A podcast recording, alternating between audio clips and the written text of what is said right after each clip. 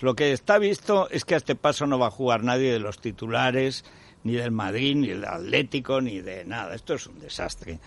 Vamos a ver, a ver, eh, David Vinuesa. Buenos días. Porque además Luis Fer sufre. Primero, ¿cómo estamos de bajas en el Real Madrid?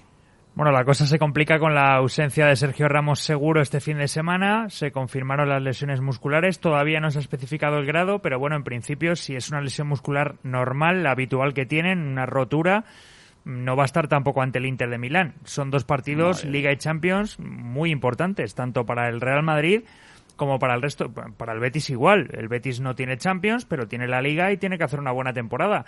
Y se rompen, pues, por jugar tantos partidos, cuenta tantas ahora, pachangas a veces. ahora lo del virus uruguayo que yo no lo entiendo. Sí, bueno, 11 positivos llevan acumulados en la selección entre jugadores y miembros del staff y del cuerpo técnico. Luis Suárez ya conocíamos el positivo, se hizo un nuevo test, nuevo positivo, y Torreira, el jugador del Atlético de Madrid, llega ayer a Madrid, le hacen una prueba a todos los internacionales y nuevo positivo. ¿Con quién estuvo? ¿Qué hizo el Atlético para traer a Torreira, Felipe, Jiménez y Lodi? Los metió a todos en un mismo avión y los trajo después del Uruguay-Brasil.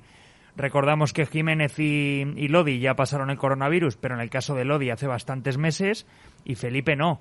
Vamos a esperar, mía. porque esto puede dejar el Atlético Barcelona en que juguemos tú y yo en el centro del campo. No, porque nosotros nos emplearíamos a fondo, ¿eh? Un doble pivote fuerte. Estoy Hombre, convencido. Sería un buen resultado el para único el que de Teruel que ha llegado a primera división es Luis Milla, ahora su hijo.